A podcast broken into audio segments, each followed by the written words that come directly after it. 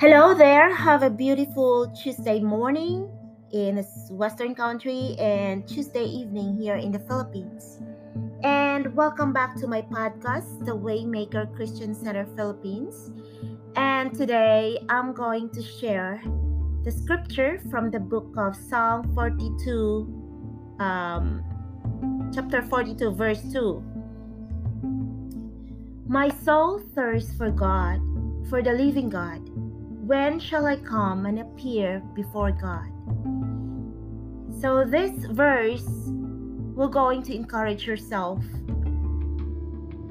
So, what I have read here is that theologian Charles uh, H. Spurgeon refers to Psalm 42 when he says, Most of the Lord's family have sailed on sea, which is here so graphically described.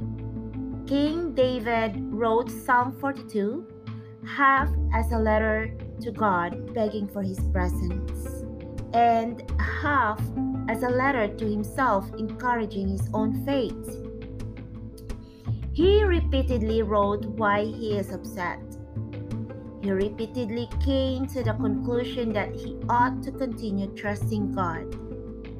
This honest conversation with God and himself was King David's greatest weapon to silence the discouragement that tried to wipe him out.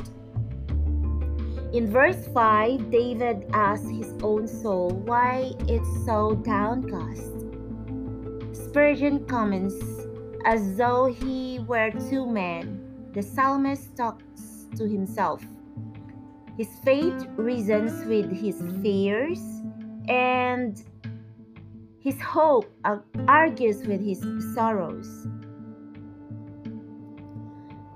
Sometimes we find ourselves sailing on David's sea when battles on the outside and fear on the inside argue with our hope.